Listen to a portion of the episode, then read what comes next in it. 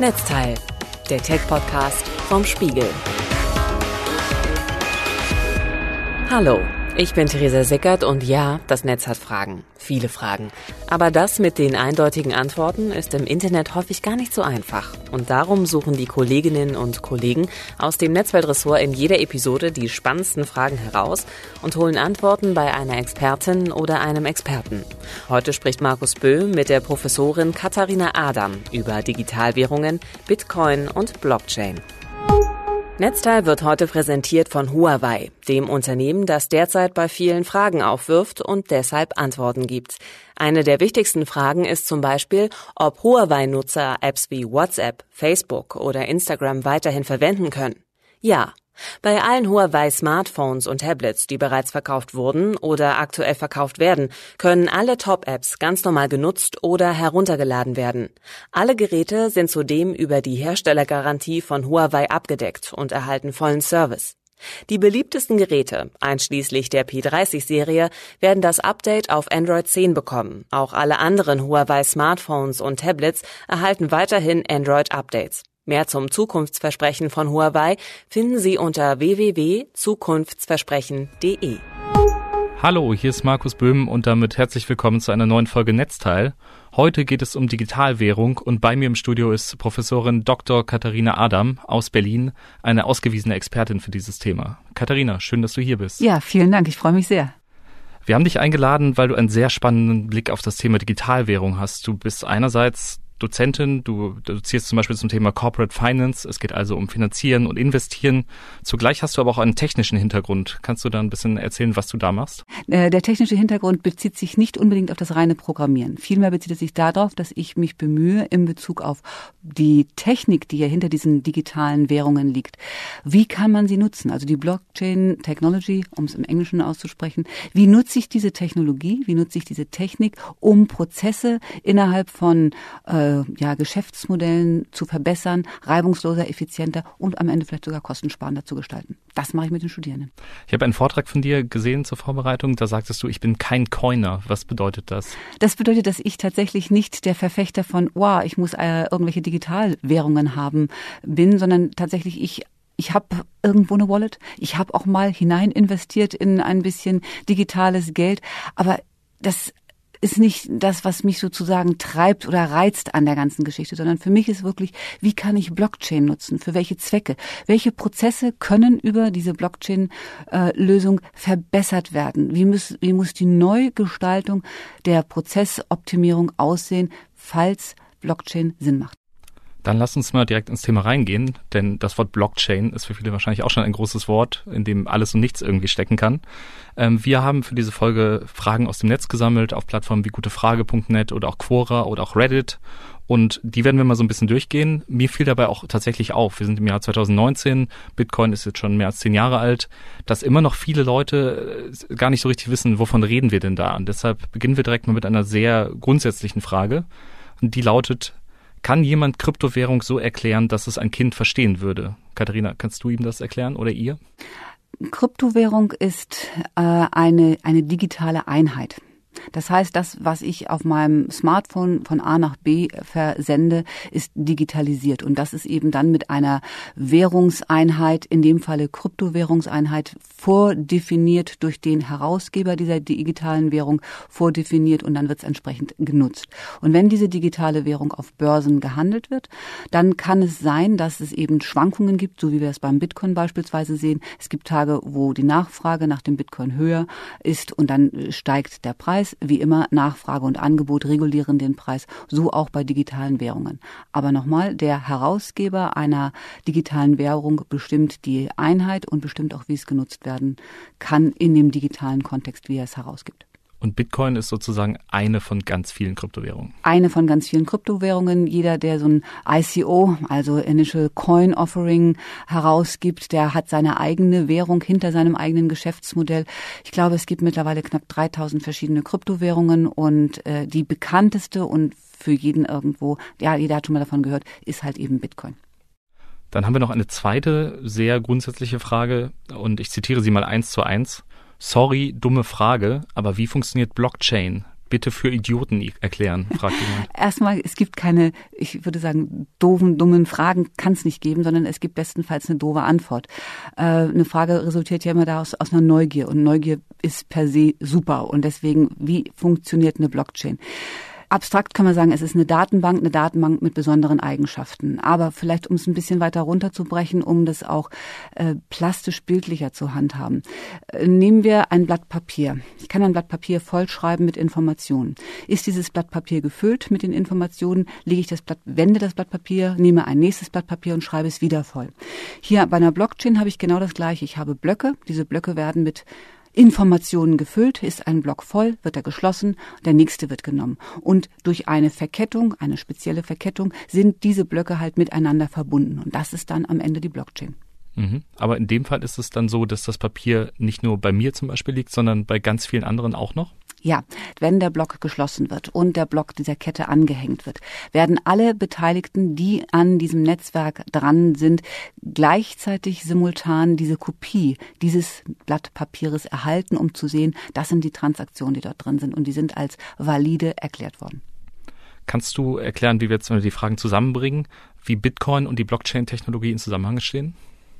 Die digitale Währung Bitcoin ist eine Applikation, also eine Anwendungsmöglichkeit auf dieser Technik Blockchain. Und das ist der Zusammenhang. Und beide ähm, Variationen befeuern die Fantasie und beflügeln den Markt in vielerlei Hinsicht, äh, weil man sieht, es geht unendlich viel und der Fantasie sind keine Grenzen gesetzt. Eine Frage, die ich gefunden habe, heißt, ist die Blockchain überhyped? Sehr gute Frage. Viele Leute werden sagen, ja, das ist überhaupt, weil, und das habe auch ich gerade in diesem Sommer zu hören bekommen, Schulterklopfen von einem sehr netten Menschen ähm, in meinem Umfeld. Naja, komm, der Drops ist gelutscht, so spannend ist das Ganze nicht mehr. Kann ich nur zu sagen, ich glaube, das ist der große Irrtum, weil äh, Blockchain wird die Art und Weise, wie wir miteinander Prozesse gestalten, organisieren, unsere Umwelt komplett verändern. Das was dazu führt, dass es überhyped sei. Und Gartner hat schon 2018, im Sommer 2018 gesagt, Blockchain is facing winter.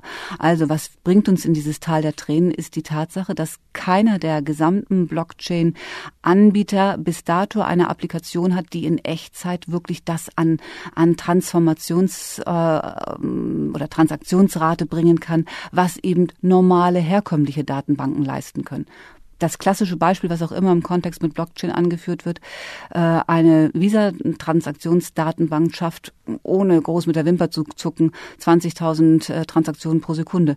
Auf der Bitcoin-Blockchain schaffe ich dreieinhalb bis sieben Transaktionen pro Sekunde. Das hinkt. Also da ist nicht so viel Musik drin, um es wirklich in die Geschäftswelt zu übertragen.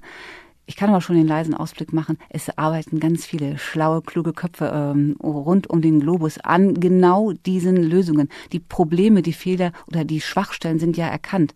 Und ich wage zu behaupten, in den nächsten zwei bis drei Jahren haben wir die ersten wirklich guten, auch verlässlich laufenden Blockchain-Lösungen, die genau auch diese Transaktionsgeschwindigkeit aufweisen.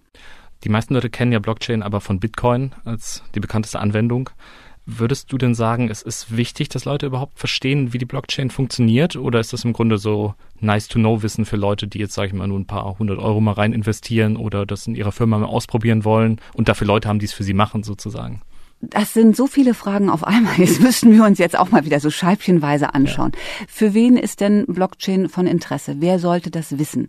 Äh, für den, ich sag mal, ganz normalen äh, Besitzer eines Bankaccounts wird es wahrscheinlich gar nicht so spannend sein, wie werden meine Prozesse innerhalb des Bankenablaufes durchgeführt.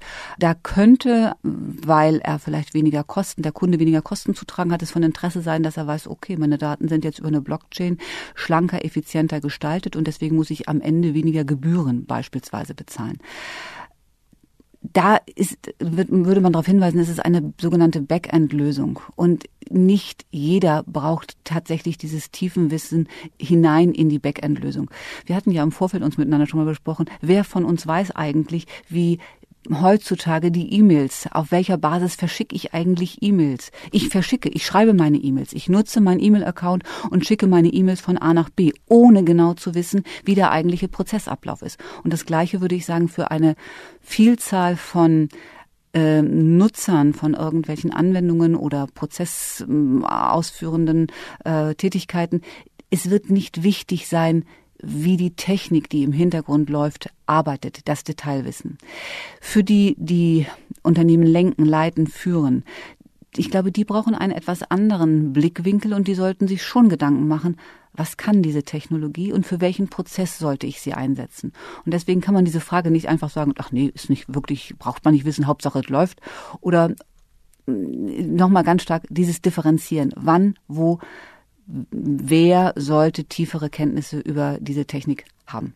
Wie oft kommt es denn vor, dass du mit Vorstellungen von der Blockchain konfrontiert bist, die einfach falsch sind, wo du sagst, ja, wäre schön, wenn sie so und so funktioniert, aber das ist vielleicht doch zu sehr vereinfacht oder da hast du eine ganz falsche Vorstellung? Von? Nein, ich glaube nicht, dass es eine falsche Vorstellung ist, sondern es ist einfach die Idee, das müsste doch irgendwie einfach gehen. Also wenn jetzt jemand kommt und sagt, pass mal auf, bauen wir mal eine Blockchain-Lösung und ich will nur einen Knopf haben, auf dem ich drücke und dann läuft das alles dann kann man sagen, schön und ich kann das auch sehr gut nachvollziehen, weil man erwartet, dass letzten Endes irgendwie, das läuft ja im Hintergrund mysteriös so vor sich hin und da müsste es doch einen zentralen Knopf geben, aber leider ist es nicht so. Und dann geht dieses große Thema los, für welche Zwecke, für welchen Prozess, wieso, weshalb, warum, wie soll das Ganze aufgebaut sein, äh, was soll am Ende gelöst werden, wie sieht es aktuell aus in der Bearbeitung des Prozesses, muss es wirklich eine Blockchain-Lösung sein, geht nicht auch eine Neuorganisation des bisherigen Prozesses.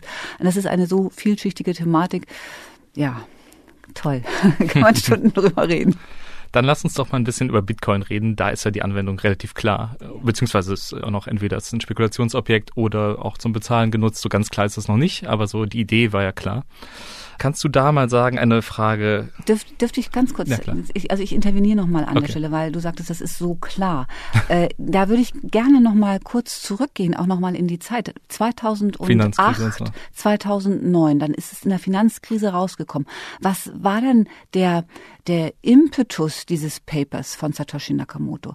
Tatsächlich zu sagen, in, in der Finanzkrise wurden oder vor der Finanzkrise wurden Gewinne privatisiert und jetzt mit der Finanzkrise wurden auf einmal Verluste sozialisiert. Und das hat genau ja dazu geführt, dass man gesagt hat, es kann doch nicht angehen, dass wir äh, mit Sätzen konfrontiert werden, too big to fail. Und wir müssen jetzt aus Staatskassen heraus Missmanagement auffangen. Und das ist dieses Umfeld, in dem auch Satoshi Nakamoto dieses Papier auf den Markt gebracht hat und gesagt hat, das können wir doch direkt besser, weil wir machen das ja auch mit Bargeld direkt und besser. Und das Ganze lässt sich digital organisieren. Da gab es die Vorläufer. Also es ist ja nicht so, dass jetzt äh, Bitcoin vom Himmel gefallen wäre, wie was weiß ich. Es ist tatsächlich ja ein, eine letztendliche Weiterentwicklung dessen, was schon seit, seit auch 10, 20, 30 Jahren immer wieder diskutiert worden ist und wo man nur an den technischen Möglichkeiten gescheitert ist, das so umzusetzen. Und 2008 waren diese technischen Möglichkeiten gegeben. Deswegen konnte das auch so in die Welt gesetzt werden und damit war Bitcoin dann auf einmal im Markt. Und das, glaube ich, muss man immer noch mal zurückverfolgen. Wo kommt's was, was ist der Impetus? Dann sind wir aber auch direkt am Anfang von Bitcoin. Das trifft sich auch ganz gut, denn auch dazu gibt es ganz, ganz viele Fragen im Netz. Eine ist direkt in der Google Autovervollständigung. Wenn man da eintippt, wie Bitcoin, ist zum Beispiel eine der ersten Fragen, wie entsteht eigentlich ein Bitcoin oder wie ist der erste Bitcoin entstanden? Der erste Bitcoin ist äh, generiert worden durch Satoshi Nakamoto. Der hat in dem sogenannten Genesis-Block festgelegt, so, und da ist der Bitcoin drin. Das heißt, er hat, es muss diesen gesamten Prozess ja einmal anschieben, dass so eine Kette überhaupt losgehen kann. Und er hat festgehalten innerhalb seines äh, White Papers, wie innerhalb dieses Bitcoin-Netzwerkes zu arbeiten ist und hat dann mit diesem ersten Genesis-Block losgelegt und gehofft, dass sich Leute daran beteiligen, dass es bekannter und bekannter wird, was es ja auch geworden ist. Und der sogenannte erste spannende Tag im Rahmen der Bitcoin-Blockchain war im Mai 2010, als das erste Mal über, für 10.000 Bitcoins zwei Pizzen gekauft worden sind. Wow. Da bereut man heute wahrscheinlich auch, diese 10.000 Bitcoins ausgegeben zu haben. Wahrscheinlich, ja. Ähm, vielleicht an der Stelle nochmal für unsere Zuhörer nur Nakamoto. Das ist im Prinzip, man weiß nicht, wer dahinter steckt bis heute. Es ist unklar, ob es eine Person ist, ob es mehrere Personen sind. Das ist auch noch das große Geheimnis Richtig. um die Bitcoin-Anfänge. Ähm, es gibt aber noch, noch weitere Fragen aus diesem Bereich. Zum Beispiel bei Quora fragt sich jemand, wie lange dauert es denn, ich glaube, das ist eher gemeint, heute einen Bitcoin zu erzeugen? Alle zehn Minuten wird ein neuer Block rangehängt an die Blockkette und damit werden die Bitcoins verdient. Das heißt, auch das in Anfängen festgegeben. Es gab mal 50 Bitcoin für jeden gemeinten Block. Dann halbiert sich das alle vier Jahre und äh, wir sind jetzt bei 12,5, werden im nächsten Sommer auf 6,25 Bitcoin pro gemeinten Block runter fallen. Und alle zehn Minuten wird ein Block gemeint. Also das heißt, jeder, der so etwas macht, bekommt dann aktuell diese 12,5 Bitcoin. Und auch das Thema Mining wirft viele Fragen auf im Netz, weil man ja natürlich denkt, wie komme ich denn an Bitcoin jetzt, wo eben Bitcoin auch so viel wert sind. Ähm, eine Frage bei gutefrage.net lautet zum Beispiel, wie meine ich Bitcoin? Und da fragt auch jemand, geht das mit Stift und Papier? Eine digitale Währung mit Stift und Papier zu meinen. Hm, ich glaube, das wird doch ein bisschen schwierig. Nein, es geht natürlich nicht mit Stift und Papier. Du brauchst spezielle Hardware, äh, um innerhalb dieses Mining-Prozesses einsteigen zu können.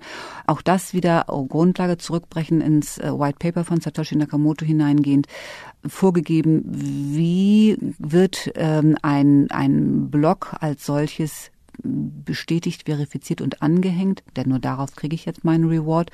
Dazu muss ich ein sogenanntes mathematisches Rätsel lösen, das sich mit, ähm, je mehr Leute sich daran beteiligen und je mehr äh, mathematische Rätsel bereits gelöst worden sind, es steigert sich im Schwierigkeitsgrad. Und genau da sind wir. Je höher der Schwierigkeitsgrad ist, ich aber trotzdem innerhalb von zehn Minuten sozusagen einen Block durchwinken und äh, ähm, Häkchen dran setzen muss, um ihn zu validieren. Das heißt, ich brauche einfach Rechenpower, ich brauche Kraft, die das schnell und zügig rechnet. Das Eins und Eins, Zweis können wir so im Kopf fix rechnen, aber wenn wir anfangen, großartige, schwere mathematische Rätsel zu lösen, dann brauchen wir Zeit. Und um dieses schnell abzuarbeiten, brauche ich Computerpower, die das löst. Und nochmal, je mehr Computerpower ich habe, umso schneller kann ich so ein mathematisches Rätsel lösen, das sozusagen das Eintrittstor ist, um einen Block meinen zu können.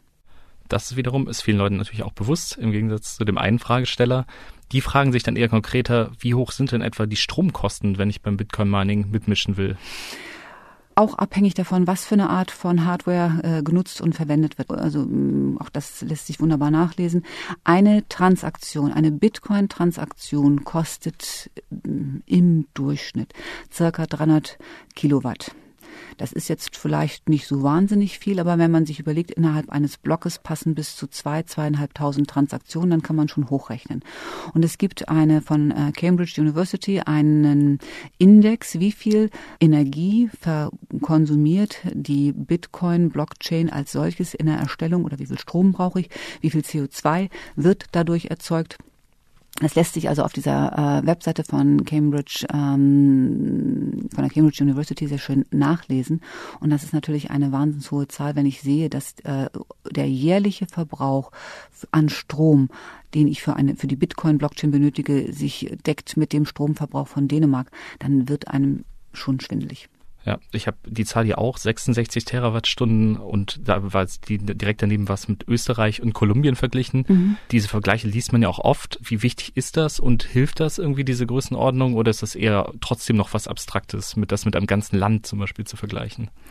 Deswegen habe ich ja vorhin auch versucht runterzubrechen auf die 300 äh, Kilowatt. Äh, das kann man sich, glaube ich, vielleicht ein bisschen eher vorstellen. Auch dann kann man hochrechnen, wie viel brauche ich im Jahresverbrauch ich als Haushalt, als ein, zwei, vier oder sechs Personen Haushalt und kann das dann vergleichen. Und dann sieht man eben, dass es schon sehr, sehr konsumintensiv ist was natürlich ja auch zur ähm, Fragestellung, Hinterfragestellung dieser, dieses Ansatzes, das nennt sich Proof of Work. Ist das der richtige, zukunftsträchtige Ansatz für Blockchain insgesamt? Und es wird verneint. Das heißt, auch daran arbeiten ganz viele Teams weltweit, welche Möglichkeit sicher, valide und gute ähm, Möglichkeiten zu finden, Blockchain-Transaktionen zu verifizieren und am Ende an die Blockchain anzuhängen. Das muss anders strukturiert werden in Zukunft als über dieses sogenannte Proof of Work Verfahren. Viele fragen sich auch, es gibt ja, wie wir eingangs gehört haben, sehr, sehr viele Kryptowährungen.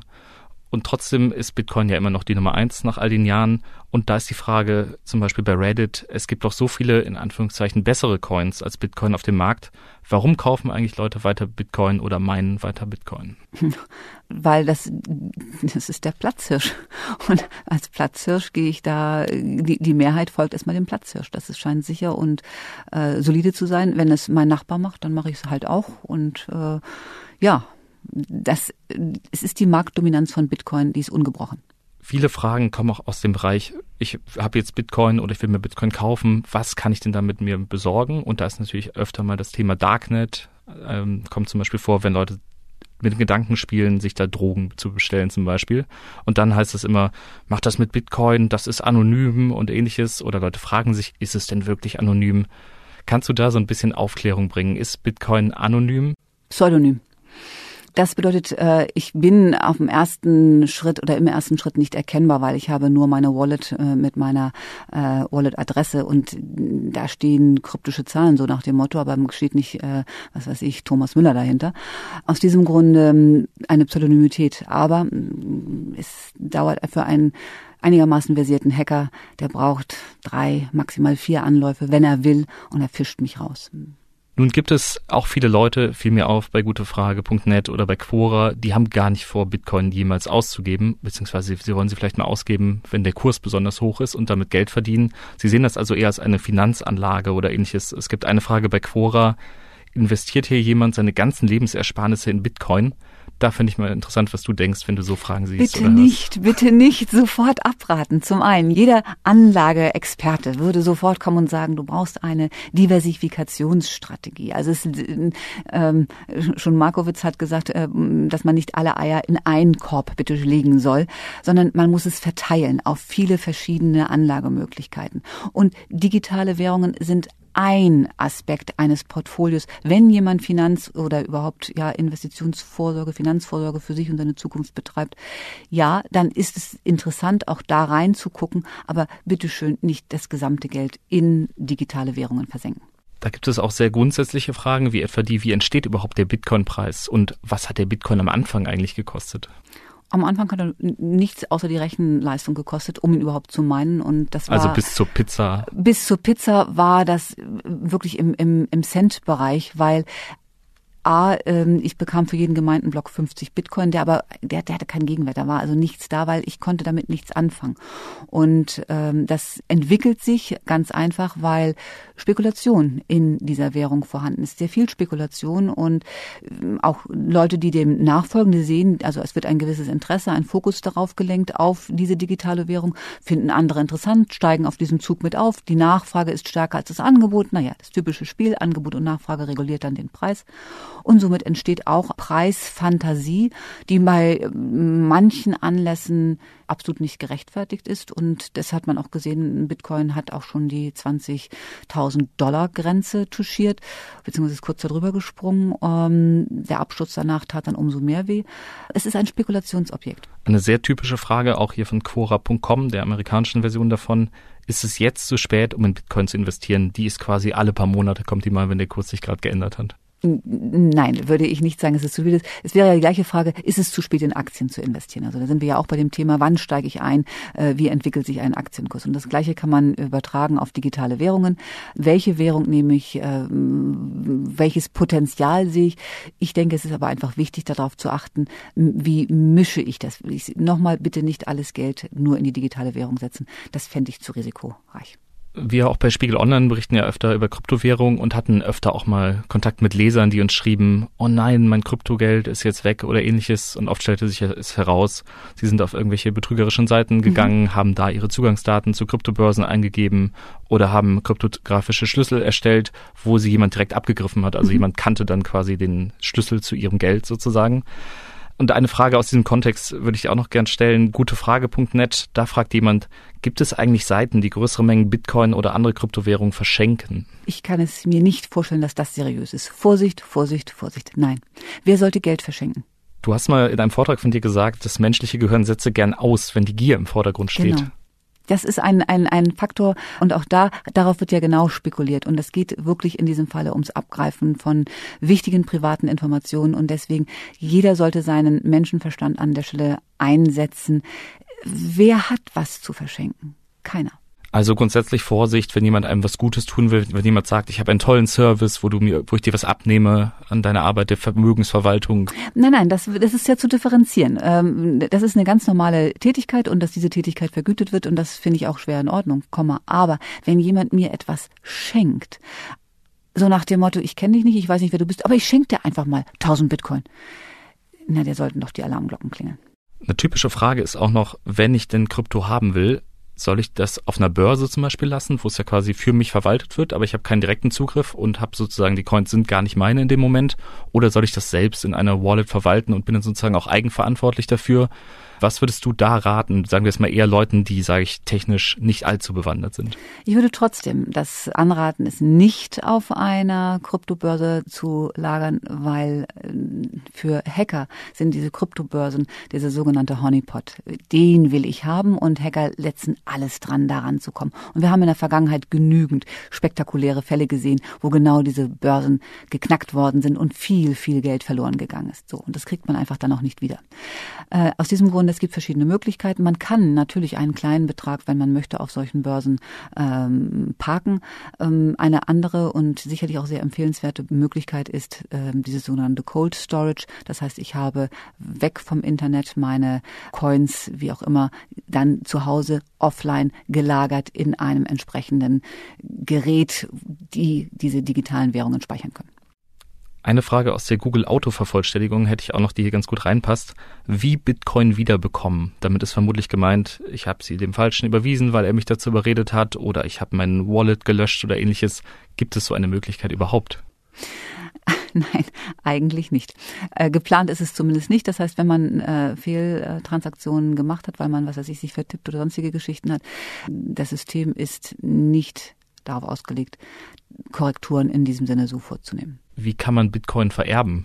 Welchen Tipp würdest du da geben, wenn man sich über sowas schon Gedanken macht?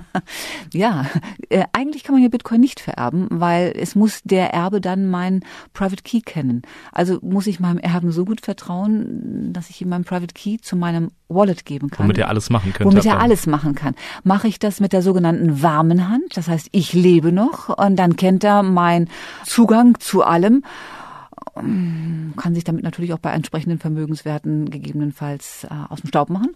Oder wenn ich halt tot bin, habe ich keine Möglichkeit mehr, das zu vererben. Schwierige Geschichte. Eines der unendlich vielen Fragen, die offen sind und die das Ganze natürlich auch ungeheuer spannend machen. Jeden Tag und immer wieder. Nicht nur Bitcoin ist eine Kryptowährung, die viele Fragen aufwirft im Netz. Äh, immer wieder lese ich auch jetzt gerade von Libra. Das ist quasi ein Kryptowährungsprojekt, was von Facebook gesteuert und organisiert wird, zusammen mit anderen Firmen. Und da ist eine der grundsätzlichen Fragen, was ist dieses Libra denn überhaupt? Da wird zum Beispiel gefragt, was ist der Unterschied zwischen Libra und Bitcoin? Kannst du das so ein bisschen zusammenfassen? Bitcoin als ähm, sogenannte permissionless public Blockchain mit, mit diesem Layer darunter. Jeder kann Zugriff haben und jeder kann sich auch an dem Netzwerk beteiligen. Das heißt, auch wenn Diskussionen entstehen, wie wollen wir uns innerhalb des Bitcoin-Netzwerkes verständigen, es wird also sehr demokratisch auf der Bitcoin-Plattform darüber diskutiert, aber das ist in Libra oder bei Libra erstmal so nicht vorgesehen. Das heißt, Libra ist eine Währung, die von einem Unternehmen vorgegeben wird. Spannend an der Geschichte ist vielleicht zu sehen, dass weil Unternehmen, Fintechs, sogenannte Fintechs immer stärker auch in den Bankenmarkt hineingehen, die dann dadurch, dass sie sich gewisse Prozesse raussuchen, in diesen Prozessen teilweise besser sein können als herkömmliche Banken, mittlerweile auch gutes Wissen haben und Banken ähnliche Prozesse besser, schneller und effizienter durchführen können.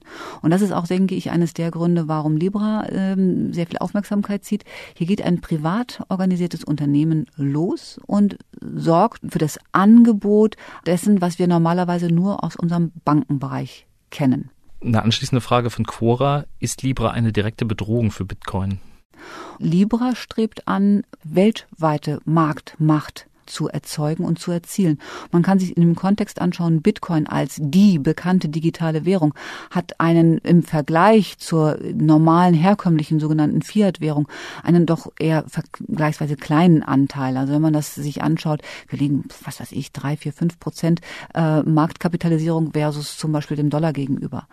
Libra strebt nach Gleichstand, wenigstens zum Dollar. Das heißt also, Libra baut eine ganz andere Dimension auf als das, was Bitcoin bisher gemacht hat. Und das lässt, ich glaube, deswegen alle im Markt so außerordentlich hellhörig werden. Auf Reddit fragt jemand, wann fangen die Menschen an, Kryptowährung als Währung und nicht als etwas zum Spekulieren zu verwenden? was ja bei Libra ist, ist ja genau das das Ziel, dass das auch getan wird und das Geld nicht nur gehortet wird. Aktuell sind digitale Währungen keine Währungen. Wir sagen zwar Digital Currencies, aber es sind ja noch keine Währungen. Das heißt, sie erhalten nicht offiziell den Stempel der Funktion einer Währung. Und das ist auch das, was wir in Deutschland sehen. Deutschland akzeptiert Bitcoin nicht als Währung. Und äh, auch das Anerkennen von Libra als Währung. Warum tun sich die Staaten so schwer? Weil, nochmal, hier geht ein privates Unternehmen in die Rolle einer Zentralbank, könnte man schon fast sagen, und will die Aufgaben einer Zentralbank mit dem Drucken des Geldes, mit allem vornehmen. Ja, es ist ähm, abgesichert durch ein Fiat-Portfolio in verschiedene Werte, wo hinein investiert. Trotz alledem, und das ist das, was das Ganze so brisant macht, es ist ein privatwirtschaftlich orientiertes Unternehmen, die eine ganz andere ähm, Struktur, also diese sogenannte Shareholder Value Ansatz in sich führen, um profitabel zu agieren. Und so ein Unternehmen geht jetzt los und sagt, ich bin die Bank und ich gebe Währung aus und zwar nach meinen von mir vorgegebenen Spielregeln. Und da sollte man zumindest mm, sehr genau hinschauen, ob man das im Spiel so haben möchte, ja oder nein. Das heißt, du würdest das gern gut reguliert sehen? Nicht nur gut reguliert. Ich würde das, äh, ich weiß gar nicht, ob ich das zulassen mögen wollte, weil wir können darüber gerne diskutieren, ob das, was Banken zurzeit leisten, ist das effizient genug und wie können Banken überhaupt heutzutage noch Geld verdienen und so weiter und so fort. Aber nur jetzt die Banken an den Pranger zu stellen und zu sagen, das sind jetzt die Prügelknaben der Nation, das ist zu einfach. Und zu glauben, dass wenn ein, ein Kartell unter Facebook eine Alternative bietet, dass diese Alternative einfacher, besser ist, nur weil sie vermeintlich digital daherkommt, halte ich für eine Fehlannahme. Und deswegen, ich glaube, es muss sehr viel mehr darüber gesprochen werden, welche Konsequenz würde es haben, sofern das akzeptiert werden würde. Was passiert beispielsweise, nur um diese Frage aufzuwerfen, was passiert, wenn aus welchem Grunde auch immer Libra, diese Stiftung, ähm, insolvent wird? Was passiert mit den Personen, die dort darauf basierend ihre Geschäfte tätigen? Was passiert mit Märkten, die sich darauf verlassen haben? Wer kann eingreifen? Gemäß der äh, Satzung von Libra niemand. Und damit ist dann, damit eine weltweite Wirtschaft kaputt gemacht. Dann lass uns mal in die Schlussrunde einbiegen. Da reden wir jetzt noch mal ein bisschen über die Zukunft von Kryptowährung allgemein und auch Bitcoin und zugleich auch noch mal über das Thema Blockchain. So ein paar Fragen haben sich auch dazu noch angesammelt. Und zwar wäre da einmal das Szenario, was wäre, wenn jeder mit Bitcoin bezahlen würde? Kann das überhaupt jemals dazu kommen, wenn wir uns jetzt Stromverbrauch und all diese Sachen zusammen anschauen? Äh, also man sieht es ja dadurch, dass zurzeit sowieso mehr Nachfrage an Bitcoin äh, da ist, ist auch im Preis ablesbar. Das heißt, die einzelnen Transaktionen dauern schon länger, als man sich das eigentlich so wünscht.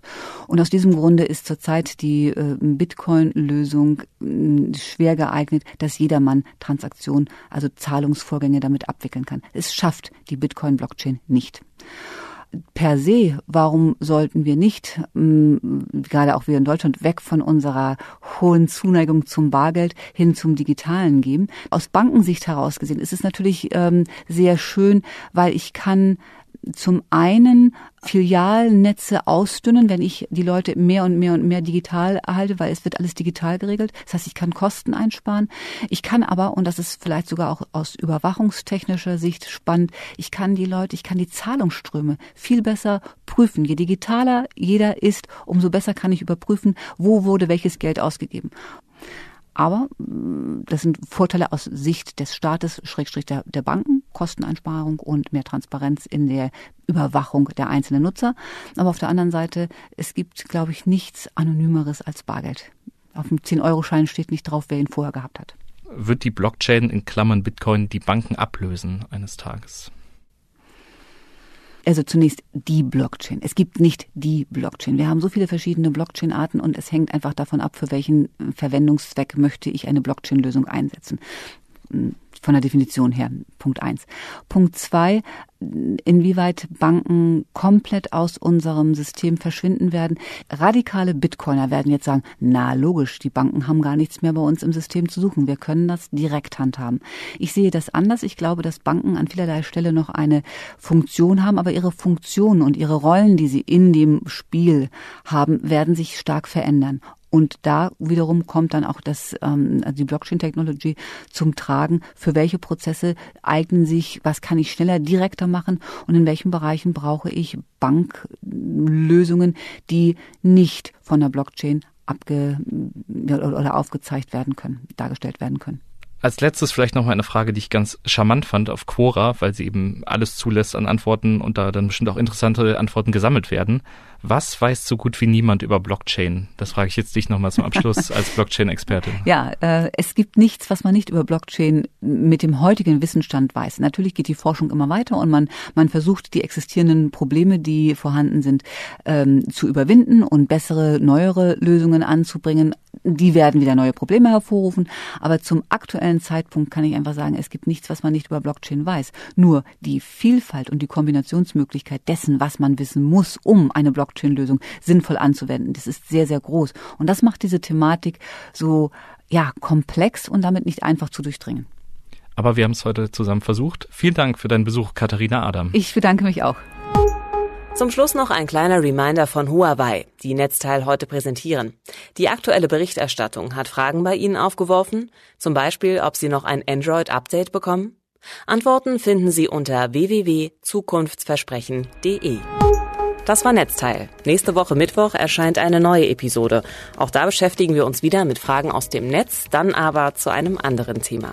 Alle Netzteil-Episoden finden Sie auf spiegel.de, auf iTunes, Spotify, Castbox und in allen gängigen Podcast-Apps. Wenn Ihnen dieser Podcast gefällt, freuen wir uns über eine gute Bewertung oder eine Rezension. Sie können uns auch gerne eine Mail schreiben an podcast.spiegel.de. Wir freuen uns auf Ihr Feedback. Netzteil, der Tech-Podcast vom Spiegel.